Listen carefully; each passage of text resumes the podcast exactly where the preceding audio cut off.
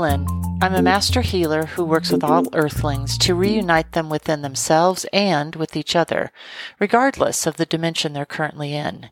Meaning, I'm a medium as well as an animal communicator, medical intuitive, and channel for all beings.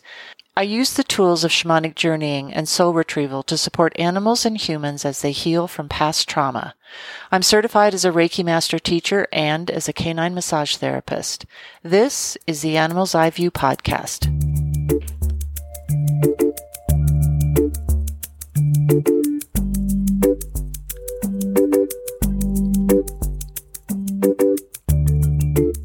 Perhaps you're like me that if you see a movie once, you can enjoy the movie and it's great.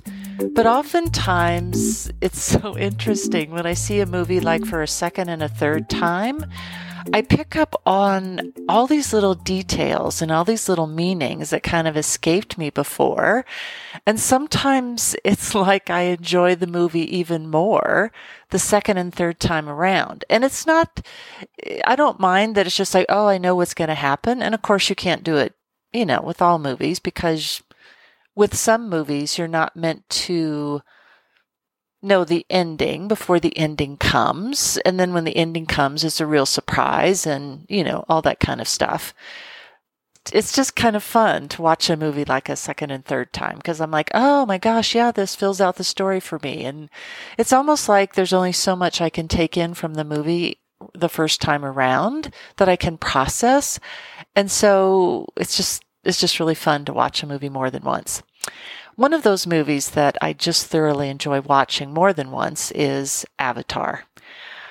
I just found it to be so incredibly magical and mostly the land where the people lived with the the tree that was integral to their life and who they were and how they worked with nature herself and all other beings. I mean, I just, I just really, really loved that movie. And it's interesting because when you think about Avatar, Avatar, the word itself has a, has a current meaning, a modern meaning.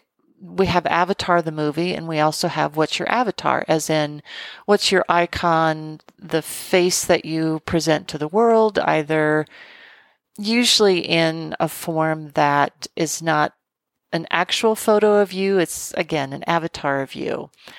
And when I looked up the word avatar, it actually has another meaning that we'll be using for the podcast today, and that is the incarnation of a Hindu deity, especially Vishnu, in human or animal form.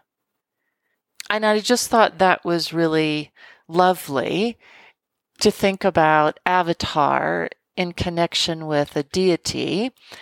And when I looked up who the god Vishnu was, Vishnu is the preserver god, which means he protects the universe from being destroyed and keeps it going.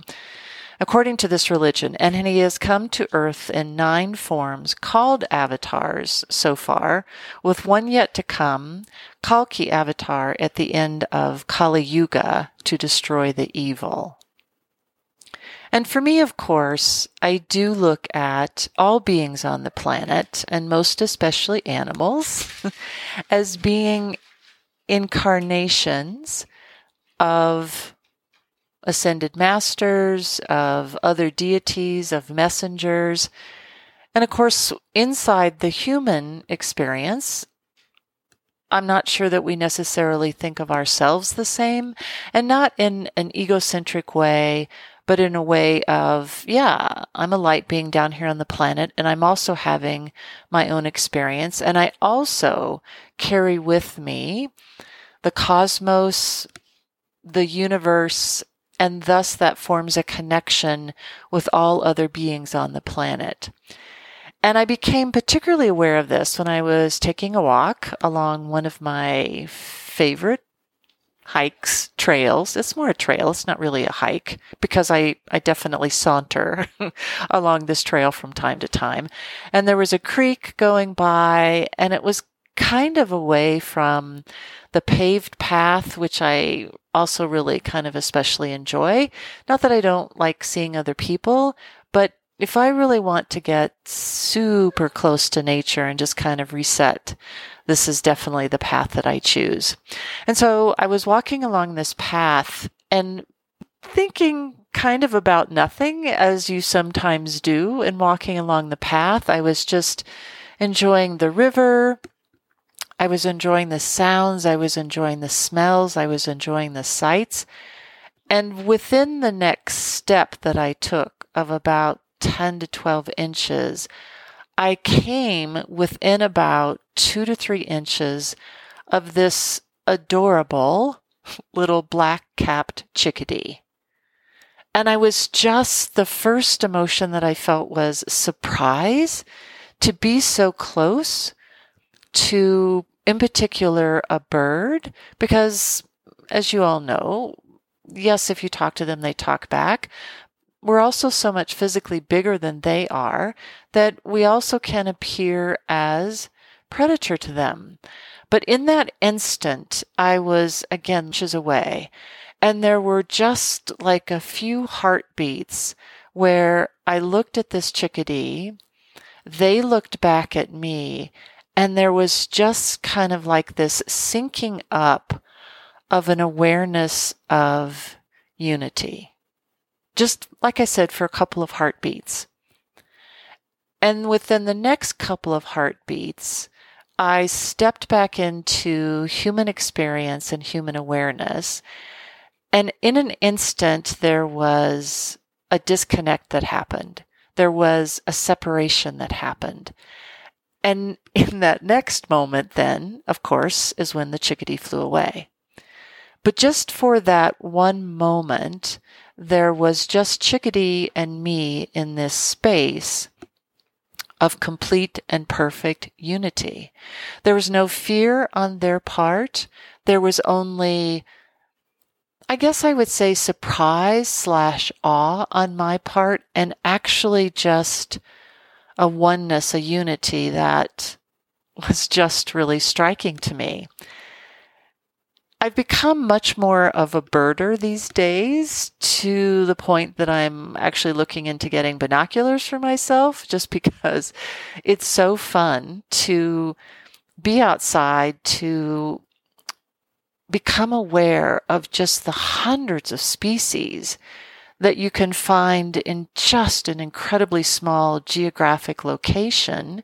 I think I've told you before about this app that I'm have on my phone called BirdNet. It's free. You just download the app and you just point it in the direction. You hit the record button of whatever bird song it happens to be that you're hearing.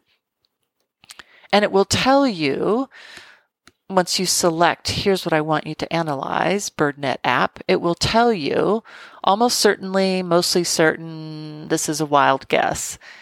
Those are kind of like the predetermined algorithms in the app of what species it is that you are hearing. Because, of course, we sometimes don't see them, right? We can hear them.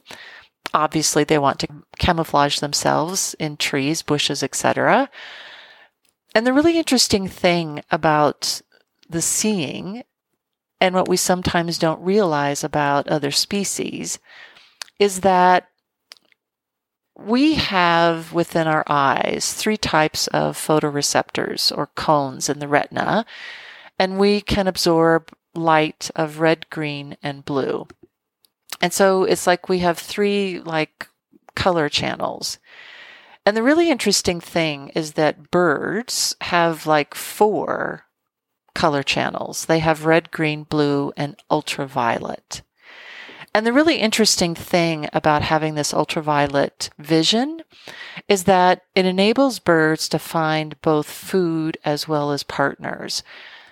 I've talked before and have put links in the podcast notes about how if you look at the certain types of flowers in a certain location under an ultraviolet light, you can actually see that they do have and can project ultraviolet light in their petals, which of course then attracts the the bees and the birds and other beings like that for pollination. So you see that everything kind of works together. It's also really interesting that birds use their right and left eyes for different tasks. As in humans, a bird's brain is divided into two hemispheres, the right and the left. But because of the way the nerves are arranged, the left half of their brain processes information from the right side of the body and vice versa. So you can see kind of almost from a prey standpoint that if they're seeing something on the left side of their eye, the right side of the brain processes that so the right side of the body kind of gets activated, and again, vice versa. All of these things that I'm talking about, there's a link that I'm quoting from, from the Audubon Society that I'll put into the podcast notes. The message from this bird was there's going to be a shifting paradigm as I'm putting it, in avatar unity. There's going to be a shifting paradigm that we're going to be asked more and more as beings in human experience to step outside of our human experience into this place of, if not earthling experience, I would say earthling experience with a deep resonance and a connecting anchor or a connecting core of our own connection with the divine. And I know that sometimes it's not easy for humans to connect with the divine and even using the word divine because immediately then sometimes our brain goes to the place of, okay, so within my construct of organized religion, this is what divine means to me. For instance, when people of the Hindu belief system talk about Vishnu, it has a very specific resonance for them. In other religions, there is Buddha, there is God, there is the Virgin Mary, there, there is Jesus there are all these kinds of, I guess I would say, maybe mystical avatars.